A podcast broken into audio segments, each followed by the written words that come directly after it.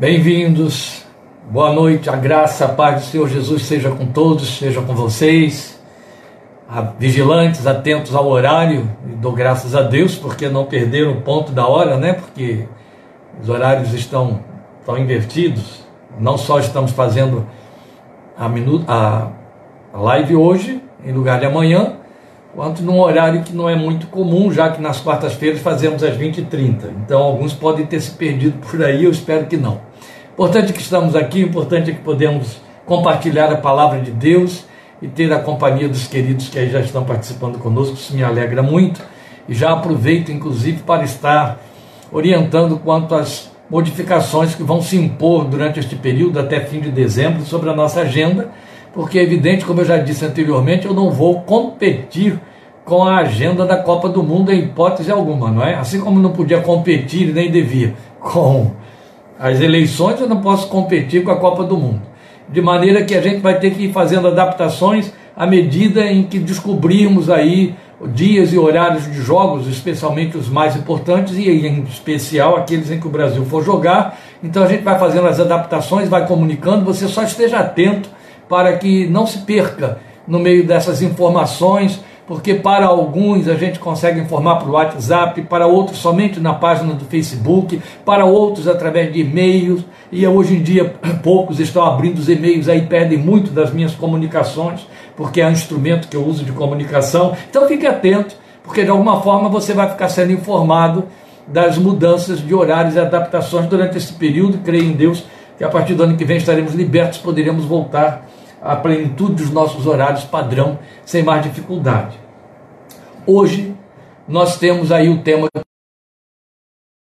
pequena confusão aí pelos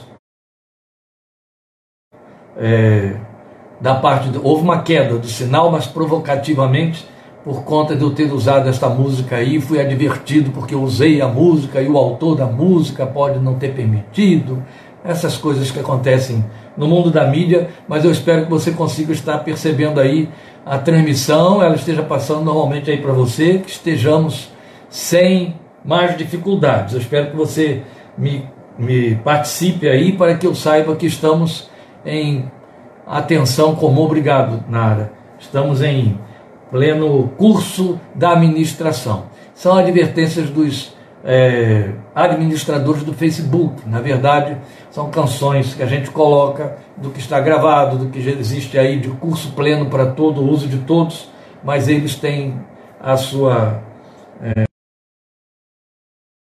interferências e a gente tem que continuar esperando que eles parem com essas interferências. Vamos ver como é que vai ficar. Então, quebrando aí o nosso sinal porque eu usei aí a música Castelo Forte, do grupo Dorte, e a gente faz isso como todo mundo faz em todos os lugares, sem nenhum problema. Se continuar acontecendo isso, não haverá mais música, viu gente? Não sabemos quais são os complicadores, mas isso tem a ver com os regulamentos do Facebook, dos controladores do Facebook. Bem, à medida que nós podemos avançar, eu quero lhe comunicar o que você viu aí na página, que nós temos o anúncio do nosso tema de hoje, refugiados na graça, baseado no livro de Ruth. É evidente que eu não posso parar aqui, embora o desejo fosse esse, e fazer uma exposição do livro de Ruth nesse nosso espaço, no máximo que eu posso estar indo aí de uma hora, para não abusar da boa vontade e do interesse dos que participam. Mas eu vou resumir tudo no capítulo 2 do livro, que já é um texto longo, para que eu possa então, pelo menos, objetivar a proposta de nos enquadrarmos ali, porque o que vamos fazer aqui, no exame deste capítulo 12 do livro de Ruth, é o paralelismo que existe entre a história de Ruth, a sua peregrinação em direção à sua redenção e a nossa. Ela tem tudo a ver com o que é descrito que nos ocorreu em Efésios capítulo 2. Então estaremos aí com dois textos paralelos que tem tudo a ver conosco e de uma riqueza extraordinária, porque eles revelam, antes de mais nada, a plena soberania de Deus no agir e no operar a nossa redenção eterna por meio de Jesus. Porque ainda há aqueles que mal orientados, mal informados, mal estudantes da Bíblia ou mal assessorados por lideranças que pensam que a salvação é alguma coisa que você pode operar, pela qual você opta, você faz a sua escolha e então tudo fica bem entre você e Deus. perdendo toda a revelação que nós temos acompanhado aí nos estudos de Efésios, de quanto é a soberania de Deus, a iniciativa de Deus, os meios por Ele empregados, que nos alcança, que nos acha onde estamos e opera toda a redenção da qual usufruímos pela fé em Cristo Jesus o Senhor. Então, quanto é importante repassarmos por esse caminho teológico, histórico, revelacional, para que sejamos movidos à gratidão e para que tenhamos consciência profunda da segurança que nos é dada por aquilo que da parte de Deus foi feito em nossas vidas. Portanto, eu convido você a abrir sua Bíblia em Ruth, capítulo 2, nós vamos fazer a leitura, estarei orando e logo em seguida estaremos fazendo esse paralelismo da história de Ruth com a nossa história. Por favor, acompanhe a leitura aí comigo. Noemi tinha um parente por parte do marido, era um homem rico e influente, pertencia ao clã de Elimelech e chamava-se Boaz. Ruth, a Moabita, disse a Noemi: Vou recolher espigas no campo daquele que me permitiu. Vá, minha filha, respondeu-lhe Noemi. Então ela foi e começou a recolher espigas atrás dos ceifeiros. Casualmente entrou justo na parte da plantação que pertencia a Boaz, que era do clã de Elimeleque. Naquele exato momento, Boaz chegou de Belém e saudou os ceifeiros. O Senhor esteja com vocês. Eles responderam: O Senhor te abençoe. Boaz perguntou ao capataz dos ceifeiros: A quem pertence aquela moça? O capataz respondeu: é uma moabita que voltou de Moabe com Noemi. Ela me pediu que a deixasse recolher e juntar espigas entre os feixes após os ceifeiros. Ela chegou cedo e está em pé até agora. Só sentou-se um pouco no abrigo. Disse então Boaz a Ruth: Ouça bem, minha filha, não vá colher noutra lavoura, nem se afaste daqui. Fique com minhas servas. Preste atenção onde os homens estão ceifando e vá atrás das moças que vão colher. Darei ordem aos rapazes para que não toquem em você. Quando tiver sede, beba da água dos potes que os rapazes encheram. Ela inclinou-se, prostrada com o rosto em terra, e exclamou: Por que achei favor a seus olhos, ou achei graça diante de ti, ao ponto de o Senhor se importar comigo, uma estrangeira? Boaz respondeu: Contaram-me tudo o que você tem feito por sua sogra depois que você perdeu o seu marido? Como deixou seu pai, sua mãe, sua terra natal para viver com um povo que você não conhecia bem?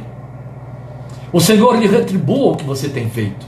Que seja ricamente recompensada pelo Senhor, o Deus de Israel, sob cujas asas você veio buscar refúgio. E disse ela: Continue eu a ser bem acolhida, meu Senhor o Senhor me deu ânimo e encorajou sua serva, ou falou ao coração da tua serva, como vocês têm aí em versões mais antigas. E eu sequer sou uma de suas servas. Na hora da refeição, Boaz lhe disse: Venha cá, pega um pedaço de pão e molhe-o no vinagre ou no molho. Quando ela se sentou junto aos ceifeiros, Boaz lhe ofereceu grãos tostados. Ela comeu até ficar satisfeita e ainda sobrou. Quando ela se levantou para recolher espigas, Boaz deu estas ordens a seus servos: mesmo que ela recolha entre os feixes, não a repreendam.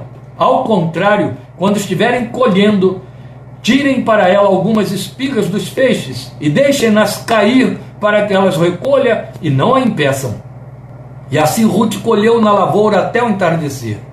Depois debulhou o que tinha ajuntado, quase uma arroba ou 18 quilos de cevada carregou-a para o povoado, e sua sogra viu quanto Ruth havia recolhido quando ela lhe ofereceu o que havia sobrado da refeição.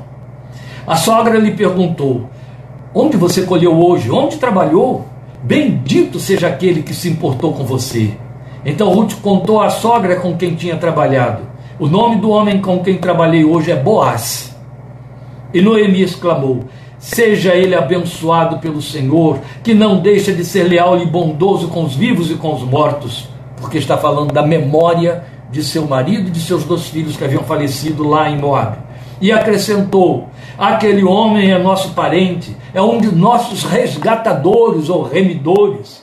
E Ruth, a Moabita, continuou: Pois ele mesmo me disse também: Fique com os meus ceifeiros até que terminem toda a minha colheita. Então Noemi aconselhou a sua nora Ruth: É melhor mesmo você ir com as servas dele, minha filha. Noutra lavoura poderiam molestá-la. Assim Ruth ficou com as servas de Boaz para recolher espigas, até acabarem as colheitas de cevada e de trigo, e continuou morando com a sua sogra. Vamos orar. E logo depois a gente vai fazer uma revisão da história de Ruth para nos situar aqui e ter os aplicativos paralelos, como eu já prometi, e que é o nosso propósito, o nosso desejo. Vamos falar com Deus.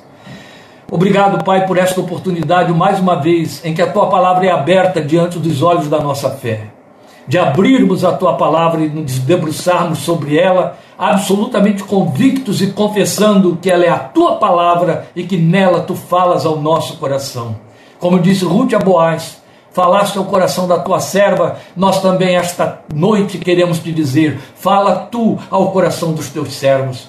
Fala tu, bondoso Deus, ao meu coração. Fala tu ao coração de teus filhos e filhas que te ouvem e que ouvem a tua palavra e que a leem comigo nesta hora.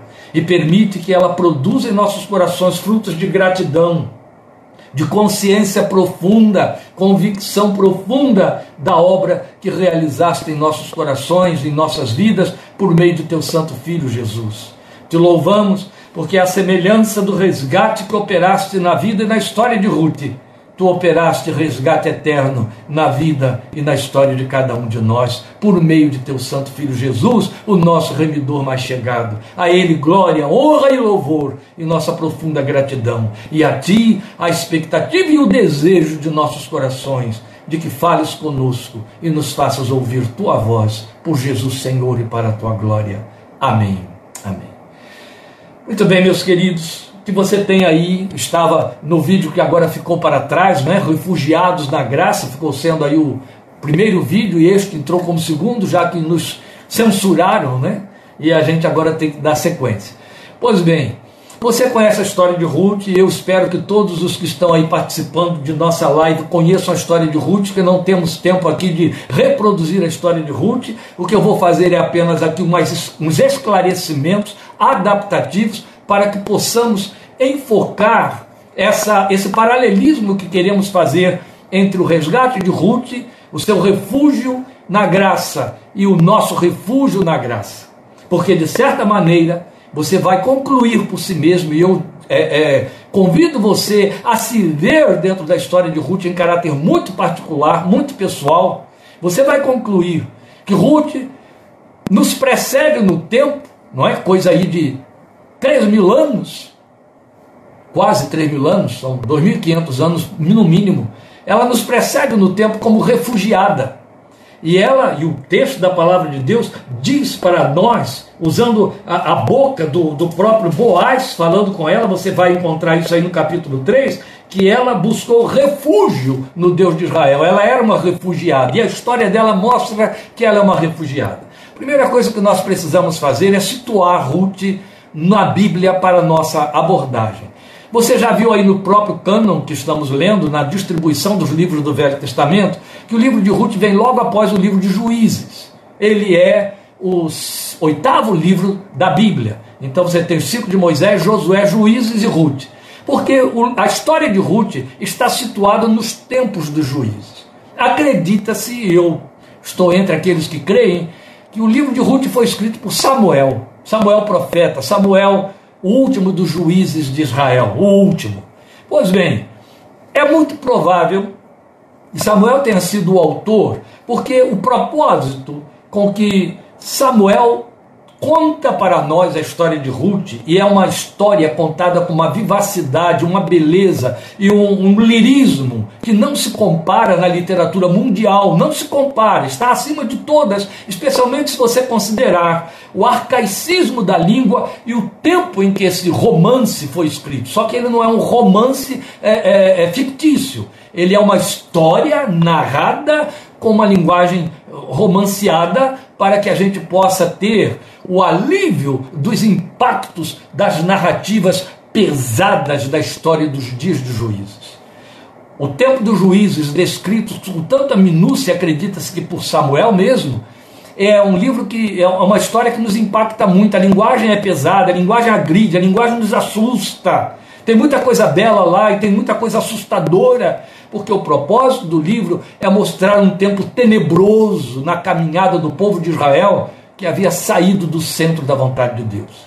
Então Samuel com o propósito de nos mostrar a ascendência de Davi, o primeiro rei de Israel, ele então conta a história de Ruth. Ele descreve algo que aconteceu. E é muito importante porque você vai ver em Mateus capítulo 1 como Ruth entra na genealogia de Cristo Jesus, o Filho de Deus. Então ela é uma personagem de uma importância sem igual na história de Deus e na história da redenção. Deus se serviu de Ruth para fazer dela a bisavó de Davi, o primeiro rei de Israel, que seria tipo do, do reinado do governo de Deus sobre a igreja, sobre o seu povo. Aquele a quem foi, de quem foi dito pelo próprio Deus: Achei Davi, varão segundo o meu coração. Pois bem, um rei de tamanha importância, tão é, é, referencial na história de Israel até os dias de hoje, precisava ter a sua genealogia pontuada de forma mais ampla, mais perfeita. E aí, grande surpresa, na genealogia de Davi, o principal rei, o primeiro, o personagem mais importante na história da redenção antes de Cristo, conta uma moabita, uma estrangeira, uma gentia, uma pagã, não só, a filha de um povo que estava sob maldição divina. Vocês devem lembrar como se deu a origem do povo de Moabe e do povo de Amon. Amon e Moabe eram primos. Eles nasceram de frutos de incesto. Moabe foi o filho da filha mais velha de Ló com ele. Filhos de incesto. Amon da outra. Está na história de Gênesis. E aconteceu que o povo de Moabe, que cresceu muito, assim como o povo de Amon, ofereceu resistência a Israel na peregrinação para Canaã. E Deus amaldiçoou Moabe. E essa maldição de Deus sobre Moabe foi de tal ordem que ficou decretado em Deuteronômio que até a décima geração dos Moabitas ninguém poderia ser aceito na adoração do Deus de Israel. Coisa séria. Ficou terminantemente proibido que uma mulher judia casasse com um moabita. Ele não podia suscitar descendência no meio de Israel. O que temos aqui é uma inversão. Nós temos uma mulher moabita casando com um judeu. É o inverso. Mesmo assim, a situação de Ruth era uma situação desesperadora, literalmente desesperadora. Era uma situação de não ter esperança. O que acontece, né, fazendo contexto aqui, ou trazendo contexto à luz, é que Elimeleque, com seus dois filhos, Malom e Quilion, todos os dois tinham nomes nada agradáveis. Um significava é, é, caído, Quilion, o outro significava frágil, fraco. E acredito que Noemi deu esses nomes aos filhos porque eles nasceram nessas, nesses contextos frágeis. Filhos que devem ter sido frutos de parto muito difícil e que não eram grandes promissor, é, promitentes em termos de vigor, de saúde física. E é fato que não eram mesmo, não. O pai deles morreu naquele período de 10 anos em que eles peregrinavam em Moab e logo depois os dois. Eles também morreram. Ora, eles foram para Moab por quê? Porque lá em Belém, onde eles viviam, onde tinham suas terras, veio uma fome, uma seca terrível, mas em Moab tinha abundância de alimento. Então eles fugiram para lá, literalmente, eles foram, se é, foram é, é, fizeram refúgio, foram se refugiar em Moab. E aí veio acontecer que, ficando lá 10 anos, os dois filhos cresceram, tornaram-se jovens, casaram com duas moabitas, Orfa e Ruth. Mas morreram. Morreu Eli, Elimeleque e, e Ruth ficou viúva. E logo depois, desgraça total em Israel, uma viúva que perde os filhos homens que seriam seu arrimo. Ela perde os dois. Por isso não é de surpreender que essa mulher volta amarga, quer trocar o seu nome e diz: A mão de Deus está pesando sobre mim. Ele virou a minha sorte uma desgraça. E ela voltou de lá em desespero. O que aconteceu é que ela se viu totalmente desamparada numa terra estrangeira, uma terra de povo inimigo, e ela então toma conhecimento de que a sorte dos israelitas, a sorte dos efraimitas, a sorte do povo de Belém mudou. Deus visitou o seu povo, foi o que ela disse. As lavouras voltaram a produzir, voltou a haver chuva, voltou a haver fertilidade e colheita. Quando ela toma conhecimento disso, naquela situação difícil, ela tem fazenda lá, deixada lá, ela então resolve voltar para sua terra. E aí as suas noras, que a amavam, isso fica muito evidente na descrição do texto, decidem voltar com ela. Mas Noemi não quer de jeito nenhum que elas a acompanhem. E convence as duas, ou tenta convencer as duas a ficarem lá em Moab. Aqui estão os parentes de vocês, aqui estão os deuses de vocês, eu não tenho nada para oferecer a vocês. Eu não tenho nem o meu Deus para oferecer a vocês. Olha, é isso que eu estou dizendo aqui, gente. Eu estou apenas parafraseando aquilo que é o sentido real do discurso de Noemi. Eu não tenho nem o meu Deus para oferecer a vocês. Porque olha o que ele está fazendo comigo. Ele desfechou a mão dele sobre mim, ele está contra mim. Então não tenho nada para oferecer a vocês. Fiquem aí com o seu povo, com seus deuses. Por outro lado, não tenho como dar mais filhos a vocês, vocês não podem continuar sendo minhas noras, vocês têm de casar, vocês precisam reconstituir a vida de vocês. Esse é o argumento delas e convenceu Orfa. Orfa se despede de Noemi e vai embora. Mas Ruth não se deixa demover. E no discurso de Ruth, algumas coisas despontam, especulativas, mas de, de muita, é, é, muita assertiva é uma especulativa com muita assertiva. Por que especulativa? Porque não está no registro da história. Mas é uma dedução muito lógica. A Ruth se pronuncia dizendo para Noemi: Eu quero voltar com você, eu vou ficar com você lá onde você vai morrer. E onde você vai morrer, eu vou morrer também. Se você vai voltar para lá para morrer, eu vou voltar para lá e vou morrer com você. Mas eu não quero sair de perto de você. Eu quero estar com você. Eu quero fazer do seu povo meu povo. Vamos lembrar, ela era de um povo inimigo de Israel e sob maldição nas leis religiosas do povo de Israel. Eu quero fazer do seu povo meu povo e eu quero fazer do seu Deus, esse Deus que você está dizendo que desferiu a mão contra você, eu quero fazer dele o meu Deus. Seu povo será meu povo, seu Deus será meu Deus. Essa confissão é minimamente extraordinária. Porque ela vai, ela ultrapassa, ela vence, ela supera o mau testemunho da pregadora. A pregadora está falando mal de Deus, a pregadora está pregando uma má imagem de Deus. A crente e a pagã diz para ela: Mas eu quero esse Deus assim mesmo, esse aí eu quero. Olha, o que você pode deduzir, é onde eu falo que é uma dedução com bastante probabilidade assertiva é que ela foi muito bem doutrinada por Malom, o marido dela. Porque se você for considerar o testemunho de Mara, de, de Noemi, olha eu aceitando o nome que ela, ela pretendeu ter para si. Se você for aceitar, é, é, é, observar o testemunho de Noemi, não havia nada de atraente nele. Não havia nada que justificasse essa confissão de Ruth. Há uma outra coisa que poucos sabem ou percebem, saber sabe sim, é só ler o texto. É o fato de que Noemi, quando fala para Orfa e para Ruth que volte para seus deuses, ela usa uma palavra muito comum na linguagem aramaica e hebraica para se referir a deuses de todas as ordens, mesmo Deus de Israel. Mas quando ela fala com Ruth, ela se refere a ele pelo nome próprio dele ela o chama pelo nome que desapareceu, que alguns acham que é Jeová, outros que é Javé, mas desapareceu a pronúncia desse nome.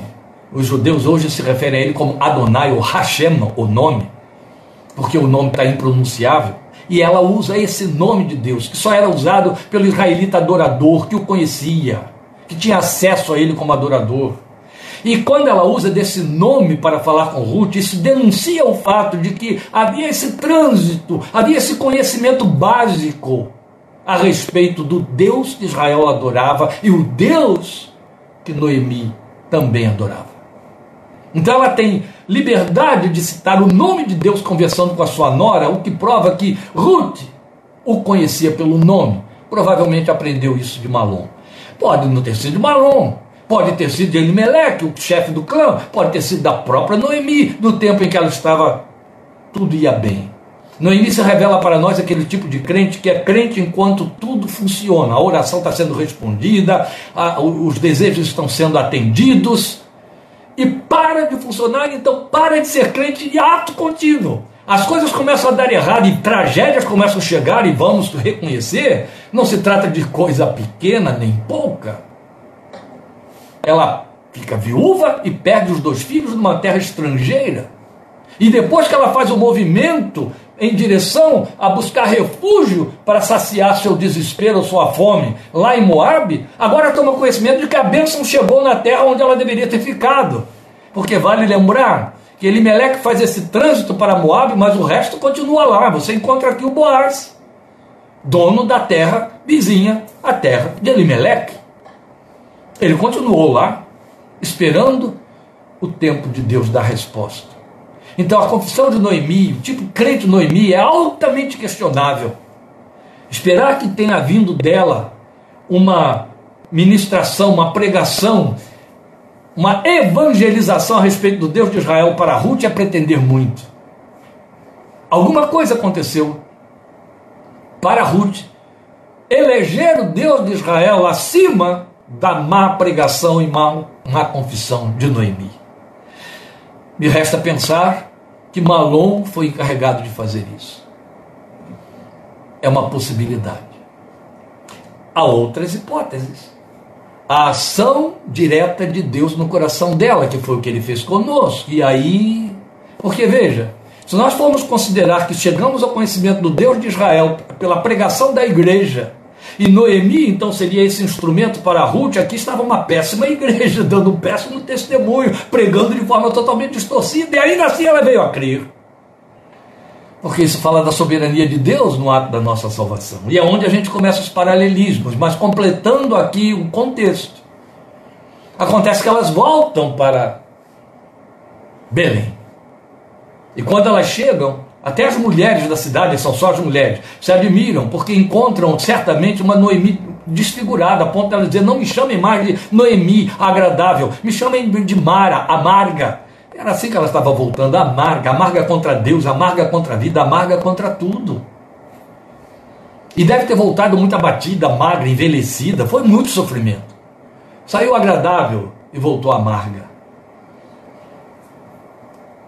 E aí aconteceu de Ruth saber, e esse é o outro ponto que também tem a ver muito aí com um discipulado realizado dentro de casa, lá em Moabe. Ruth sabia como funcionava a lei da respiga em Israel. O que era a lei da respiga em Israel? A lei de Moisés estabelecia, era a Santa Casa de Misericórdia de Israel, estabelecia que quando um agricultor, um fazendeiro, fosse fazer a colheita, e a colheita em Israel, ela era muito cercada de festa, muito cercada de beleza. Depois de toda a colheita feita, eles davam sempre uma grande festa, e essa festa está aqui.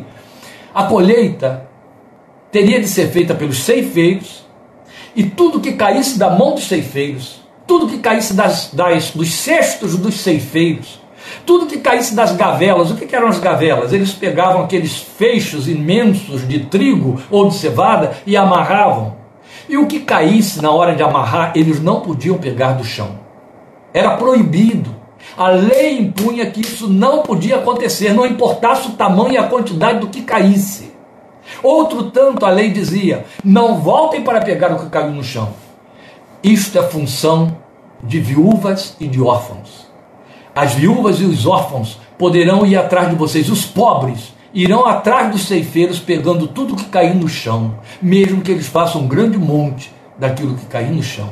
O nome disso era respiga. E Ruth entrou lá sabendo que era exatamente assim que funcionava. E aí o que ela fez? Chega para a sua sogra e diz: Eu vou procurar aí um campo onde estão colhendo trigo e cevada, eu vou respigar atrás deles. Quer dizer, vou colher algo para trazer para casa e matar a nossa fome. Elas chegaram ali em estado de miséria. Era fome mesmo. E aí acontece que é onde você lê o texto dizendo que casualmente, oh, quem é crente em Jesus, quem é crente em Jesus, conhece essa linguagem. Sabe o que, que significa os casualmente criados por Deus? Aquela forma do Espírito de Deus nos guiar na direção da sua vontade sem que a gente se dê conta. A gente acha que são os fatos circunstanciais que estão movendo os nossos passos e quando a gente descobre no resultado de tudo, era Deus que estava o tempo todo conduzindo o nosso caminho. Aconteceu com Ruth. Casualmente foi parar naquela parte do campo que pertencia a Boaz. E ali ela começou a fazer a respiga. Mas Boaz chegou e viu aquela moça que deveria ser muito bonita, jovem ainda, no meio de pessoas que deveriam estar debaixo de andrajos e coisa parecida, e ele pergunta: a quem ela pertence? De onde ela veio? Quem é ela? Ah, é uma moabita que veio com a sua sogra Noemi. Ah, Noemi era parenta, o marido de Noemi, Elimeleque, era parente de Boaz. E então, ele, ela, ele conta, os ceifeiros contam essa é a nora de Noemi, que amparou Noemi, que não deixou ela voltar sozinha, que está aqui fazendo respingos, respingos para levar alimento para sua sogra. Isso tocou em Boaz. E aí Boaz resolveu criar vários favores por Noemi, por Ruth. A primeira coisa que ele toma conhecimento é que ela está viúva.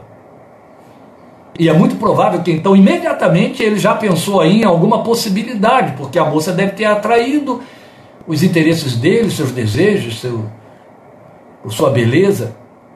E aí ele diz para os ceifeiros: deixem que ela pegue até mesmo no meio das gavelas. E deixem cair algumas a mais para que ela possa pegar. Olha como é que favorece.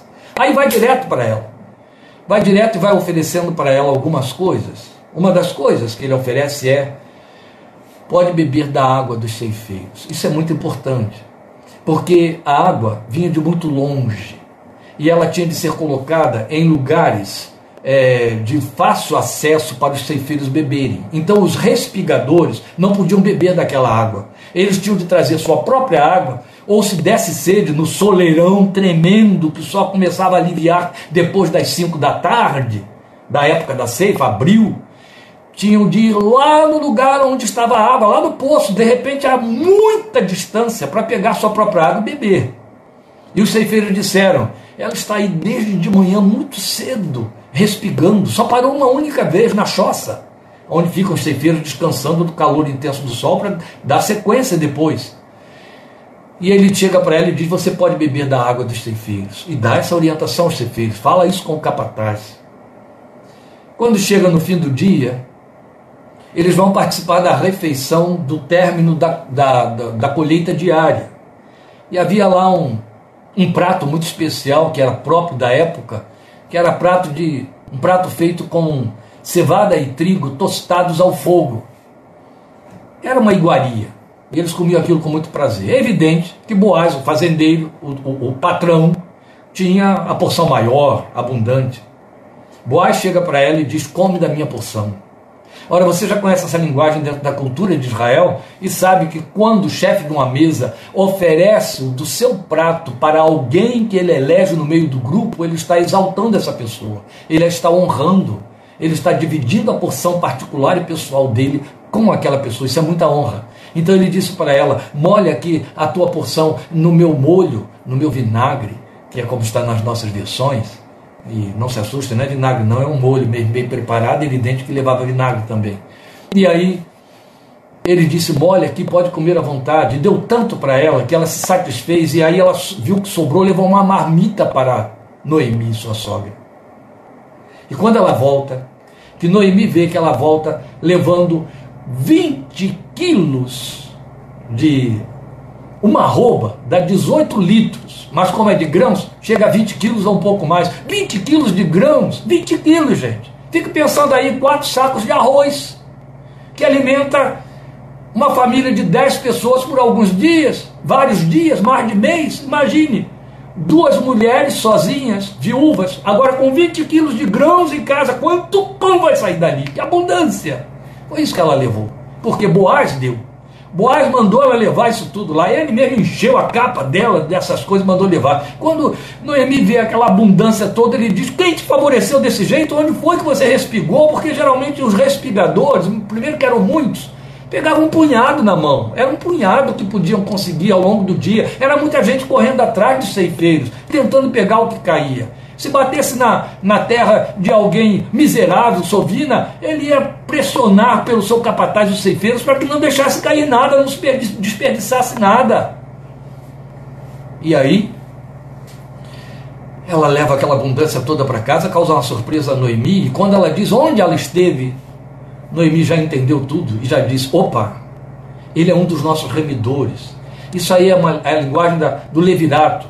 Era uma lei que havia em Israel, outra lei, que decidia, determinava, que se alguém morresse sem deixar descendência, a sua propriedade teria que ser resgatada pelo seu irmão mais próximo, ou parente mais próximo, não havendo irmão, de maneira que ele teria de casar com a viúva, e o filho dessa viúva, que também seria filho dele, é claro, seria o herdeiro, manteria a herança dentro da família. E aí, Noemi já entendeu, não vai ter ninguém querendo me resgatar, né? Claro. Mas aqui está uma jovem bonita, minha nora, que tem direito à terra, porque afinal de contas era casada com o, o, o, o mais velho, o, o filho que era o herdeiro de Elimelech, ela era casada com Malom, né? ficou viúva de Malom. Então aí ele chega e ela chega e diz: Não, você é a viúva do primogênito.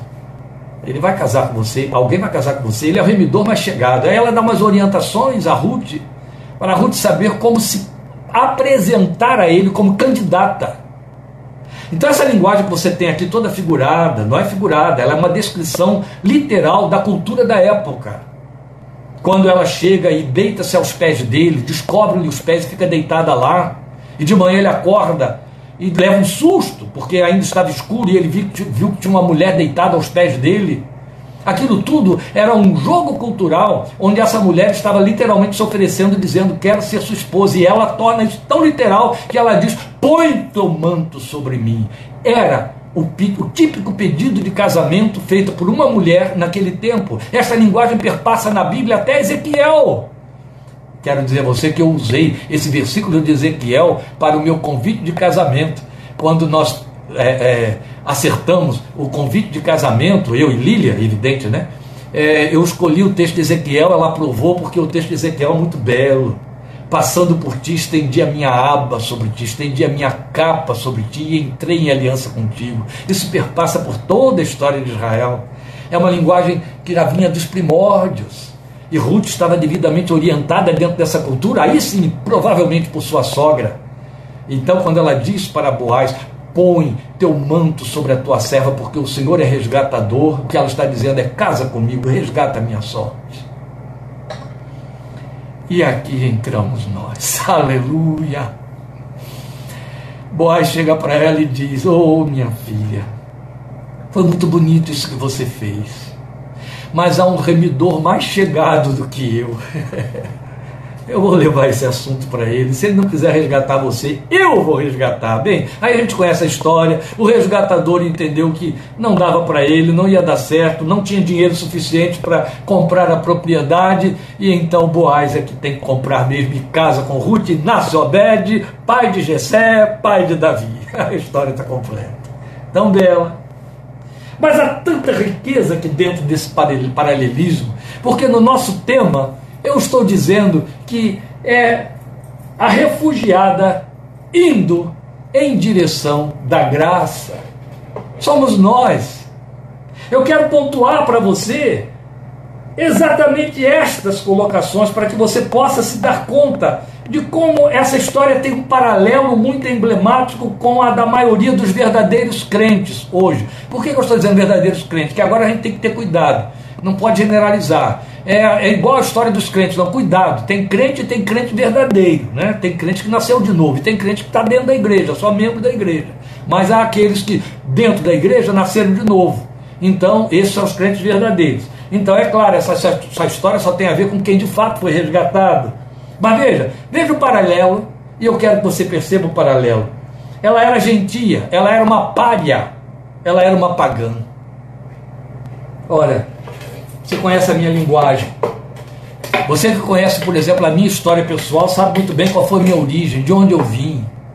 Eu vim da Umbanda, não é assim? E nós todos sabemos muito bem como é que a confissão evangélica encara o umbandismo, a umbanda e os umbandistas. Nós sabemos que a visão, ainda que misericordiosa, é, tem muito de repúdio, e tem. Há até uma perseguição, infelizmente. Há muito preconceito nessa área. Eu lembro de estar na companhia de crentes que, ao passar diante de pessoas fazendo seus despachos, falavam entre si: ah, lá estão os leprosos. Eu não aprovava isso. Primeiro, porque eu tinha sido um daqueles que eles estavam chamando de leprosos. Segundo, que não temos esse direito. Não temos esse direito. Ela era uma párea, ela era uma pagã, ela estava debaixo, de, de, junto de um povo, pertencia a um povo, nasceu, não pediu para nascer, nasceu no meio de um povo amaldiçoado por Deus. Ela não pediu isso. Então não havia esperança nenhuma para essa mulher. Nasceu Moabita, ia continuar Moabita e morrer Moabita. Não ia fazer parte da história de Deus, não ia fazer parte da história do povo de Deus. Mas Deus manda para o encontro dela um marido que vai se tornar a via de acesso para o seu resgate, aleluia. Ela era desfavorecida. A vida brindou com a viuvez precoce e, a partir daí ela ficou desamparada. Ela estava mal assessorada nas questões espirituais, por meio da sua sogra, quase apóstata, pelo menos no limiar da blasfêmia, de mau testemunho. Meu Deus, como isso é tão comum hoje. Como estamos cercados de crentes maus das pernas, maus das pernas, com um vocabulário que parece muito mais glorificar ao diabo na sua forma de viver do que testemunhar de Deus.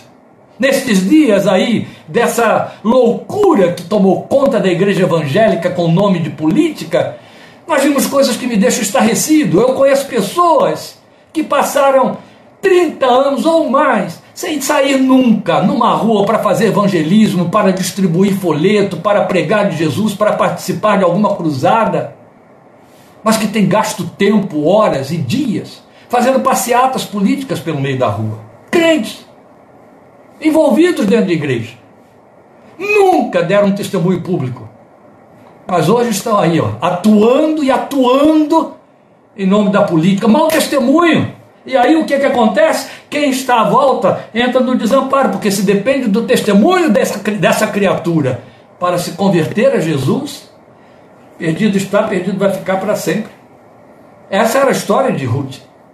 Estava acompanhada e peregrinando com uma peregrina que só estava caminhando para Canaã para tirar a sua fome. Mas em mau relacionamento com seu Deus. Fomos interrompidos. E eu só espero que você me devolva aí dizendo se voltou, certamente seremos interrompidos outra vez.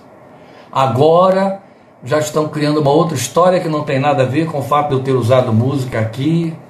Agora sim, a gente sabe que está havendo um trabalho contrário ao trabalho que estamos fazendo aqui.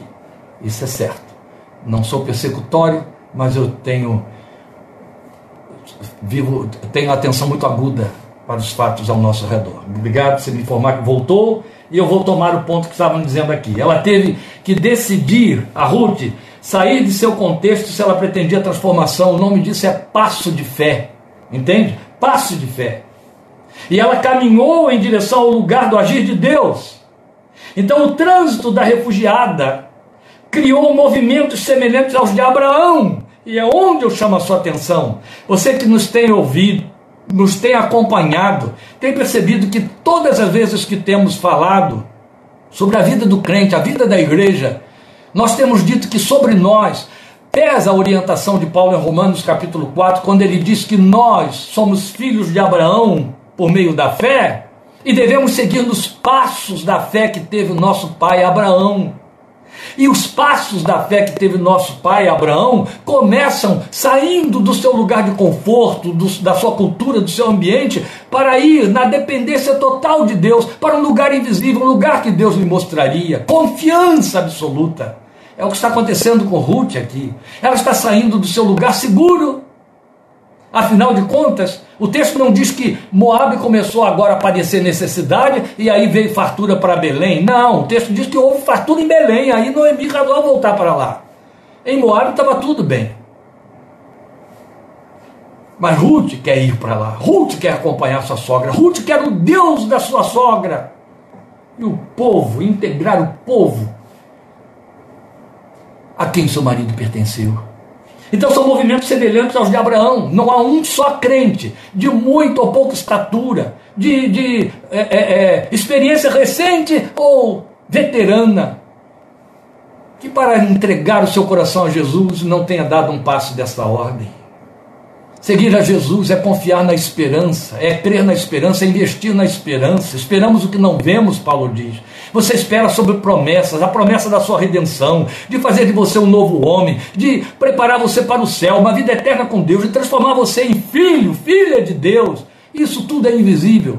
Isso tudo é apenas percebido pela fé, é vivido pela fé, de crer que Deus te fala pela palavra, de, de sentir, ter o coração sensível ao toque deste Deus na sua palavra. Tudo isso está no terreno do invisível, do transcendental. É o caminho de Abraão, é a saída de um contexto em que há segurança, há domínio para o inseguro, o incerto, o invisível, mas que a fé nos capacita a ver e ela fez esse movimento de Abraão. Então ela foi buscar refúgio no resgatador. E aqui nós temos os movimentos até vistos nas próprias orações do seu bisneto Davi. Debaixo das tuas asas eu descanso.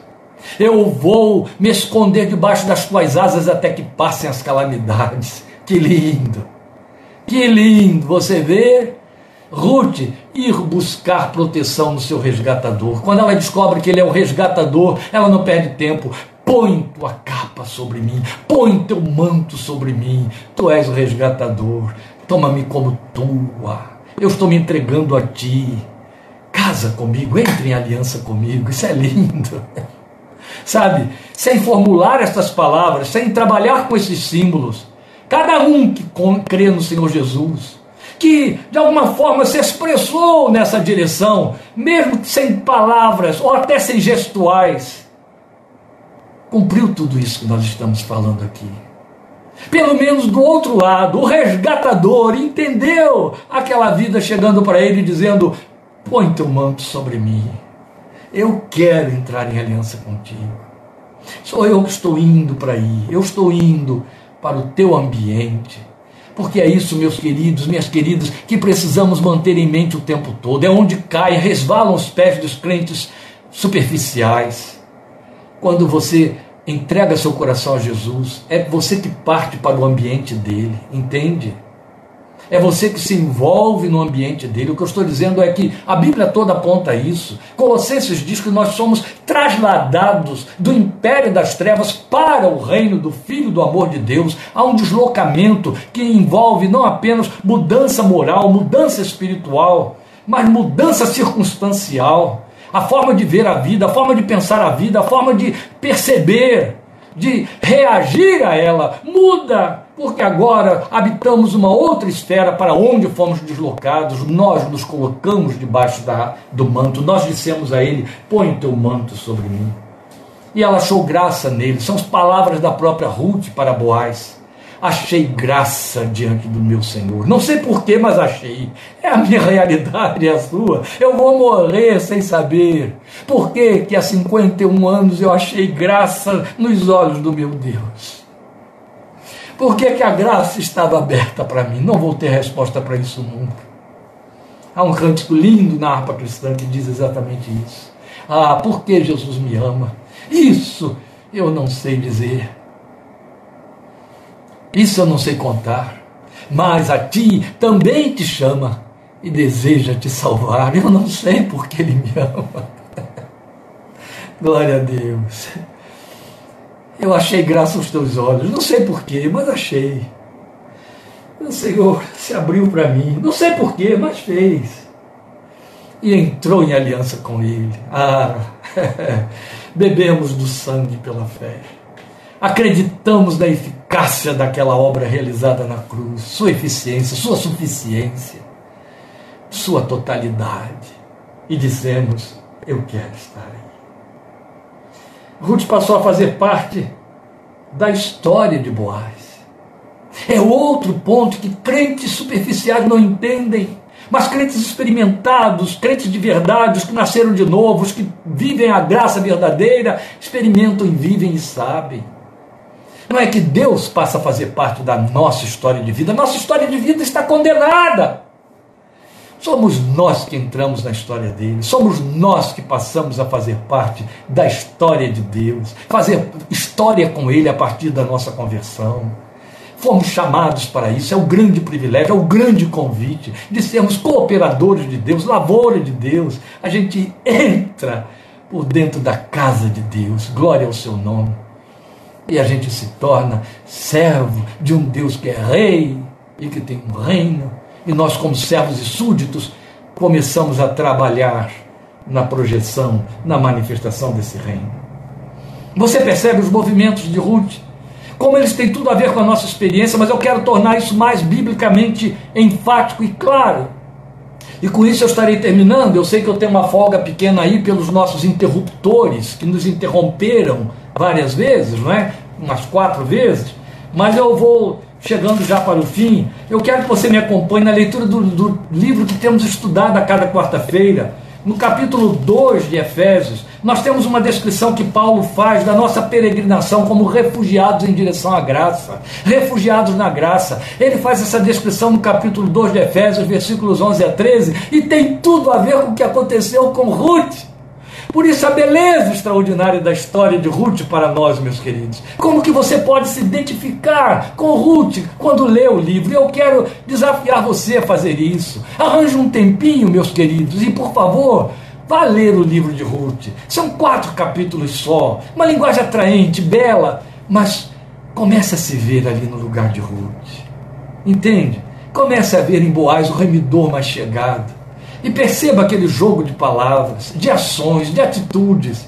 E você vai ver que justamente o que foi criado historicamente ali, o nosso Deus reproduziu espiritualmente, porque é fato. Tanto Paulo disse que as coisas que outrora foram escritas para o nosso ensino foi escrito, quanto nós sabemos que a pedagogia de Deus no Velho Testamento, e Hebreus diz isso, era toda tipológica para nos ensinar a obra da redenção que foi operada por Cristo Jesus a nosso favor. Então, há um paralelo eloquente entre essa história real de Ruth e a descrição da nossa realidade e experiência espiritual aqui relatada em Efésios 2, de 11 a 13. Me acompanhem, por favor, na leitura.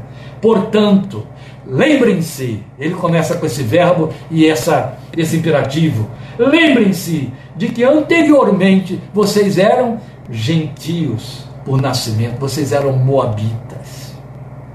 É isso que ele está dizendo. Vocês eram como Ruth, vocês eram gentios por nascimento. É chamados incircuncisão pelos que se chamam circuncisão. Sim, os moabitas eram considerados malditos. Malditos pelos circuncisos, pelos judeus. Naquela época, e que, quer dizer, e lembre-se que, naquela época, vocês estavam sem Cristo. E aí, porque estavam sem Cristo? Separados da comunidade de Israel. Não, não insista comigo que eu te deixe e que eu me afaste de ti, Ruth diz. O teu povo será o meu povo. Não me deixe afastado do teu povo. Não me deixe separada da comunidade de Israel. Deixa eu entrar aí. Deixa eu fazer parte dessa história, desse povo que tem história com Deus. Paulo está dizendo: vocês estavam separados da comunidade de Israel. Glória a Deus. Mais para frente ele vai nos dizer em Efésios que Deus transformou isso tudo num povo só. E agora você faz parte por causa do sangue de Cristo. E aí, tão tão literal como foi com Ruth. Olha o que aconteceu conosco, é a visão de Deus, sendo estrangeiros quanto às alianças da promessa. Ela não queria isso mais na vida dela. Há promessas de um Deus que é misericordioso e fiel para cumpri-las. Eu quero entender a linguagem dessas promessas, eu quero conhecer esse idioma, eu quero falar essa língua. Eu quero conhecer a linguagem da promessa para que eu possa crer. Eu não quero ser estrangeiro, estrangeira quanto às alianças da promessa. E o texto continua: sem esperança e sem Deus no mundo. No mundo de Moabe só havia Camon. No mundo de Ruth, o Deus era Camon, não era o Deus de Israel. Ela estava sem Deus no mundo, porque Camon era um ídolo, Camon era um Deus falso, porque só o Deus de Israel é o verdadeiro Deus e Senhor. Aí ele conclui, mas agora, o agora de Ruth foi se colocar debaixo da capa do resgatador. Agora em Cristo Jesus, vocês que antes estavam longe, foram aproximados mediante o sangue de Cristo. É lindo, porque esse aproximado na história de Ruth significa que ela fez esse movimento em direção a ele. Nós fomos aproximados. Glória a Deus. Ainda é assim para os flagelados Ainda é assim para os refugiados das angústias existenciais, ele não mudou. Jesus continua sendo o remidor mais chegado. Que Boaz se refere aqui. E aí ele nos oferece acolhimento, como Boaz ofereceu a Ruth. Aí ele nos permite abrigo a seus pés, como Boaz permitiu a Ruth que ficasse abrigado aos seus pés. E quando ele descobriu que era ela que estava ali, ele disse: melhor é esta atuação do que a de ter vindo para cá. Ele elogia Ruth por conta disso, por ela ter se abrigado aos seus pés. Foi um convite que ele tinha feito que Maria aceitou e Marta se descuidou e não cumpriu e foi reprovada. Ele nos dá esse espaço, ele nos dá esse acesso, ele nos convida a nos achegarmos a seus pés. Glória ao seu nome. Aqui há um jogo de, de, de, palavras tão lindo na história de Ruth que eu não tenho tempo não vou poder dividir com vocês. Mas é que a Bíblia diz que Deus, na sua revolta contra Moab, diz que lançaria Moab como quem tira a sandália dele e joga fora. Eu te excluo da minha vida. Você não vai ficar junto dos meus pés. Mas a graça mudou tudo isso. E aqui está a Moabita, chegando-se junto aos pés, como se fosse uma nova sandália para os pés do resgatador. Aleluia. É isso que ele fez comigo e você. Éramos a sandália que ele joga fora. E aí, quando a gente chega e diz: põe tua aba, ele diz: Você será minha nova sandália. O corpo que é o complemento, o meu complemento, que sua cabeça. Aleluia. E a outra coisa que nós vamos encontrar aí é que ele tornou-nos participantes da sua mesa, como Boaz tornou Ruth participante da sua mesa. Aquela história que eu falei da porção lá do, do, dos grãos tostados. É honra. Jesus simplesmente nos convida a participar da parte que pertence a Ele, entende? A intimidade chega a esse nível. O que Ele quer é que você participe da sua porção acostumada, como a Bíblia diz, usando uma expressão da Bíblia. O que ele quer é que você participe daquilo que é particular a ele. A ele. Paulo traduz isso para nós em Filipenses 3,10, dizendo: conformando-me com ele nos seus sofrimentos, tomando a forma da sua morte, para experimentar o poder da sua ressurreição. Aleluia! É comer do seu pão, é comer do seu prato. É bem íntimo, entende? É bem chegado. Ele simplesmente chega e diz: põe tua mão no meu prato come da porção que é minha. Ele fez isso comigo e você. A porção dele era o nome do Pai. Eis aí, eu lhes tenho dado o nome do Pai. Pai, eu lhes dei o teu nome. A porção dele era o amor do Pai. Pai, eu, eu, eu os tenho amado para que eles sejam, e peço que tu os ames com o amor que tens amado a mim. A porção dele era o nome do Pai. Pai, eu lhes fiz conhecer o teu nome. Ele nos deu da sua porção. A sua porção era primogenitura. E a Bíblia diz que Deus nos tornou primogênitos entre muitos irmãos.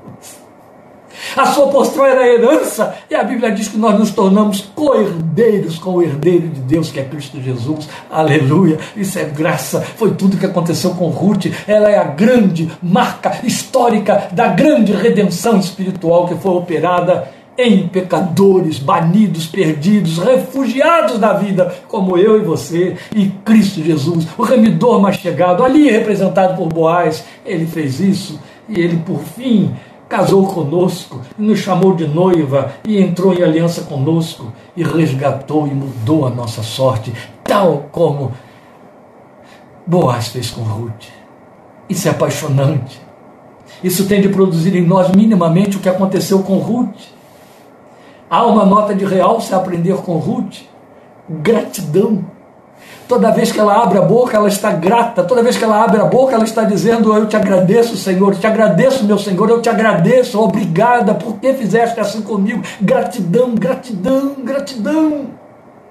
Verbalizada, evidenciada a cada gesto também do seu resgatador. Cada vez que ele fazia um gesto na direção dela, ela era grata. E a aceitação humilde de seus favores. Oh, queridos, não há jactância aqui, não é? Qual é o lugar de Ruth? Qual é o meu lugar? Aos seus pés.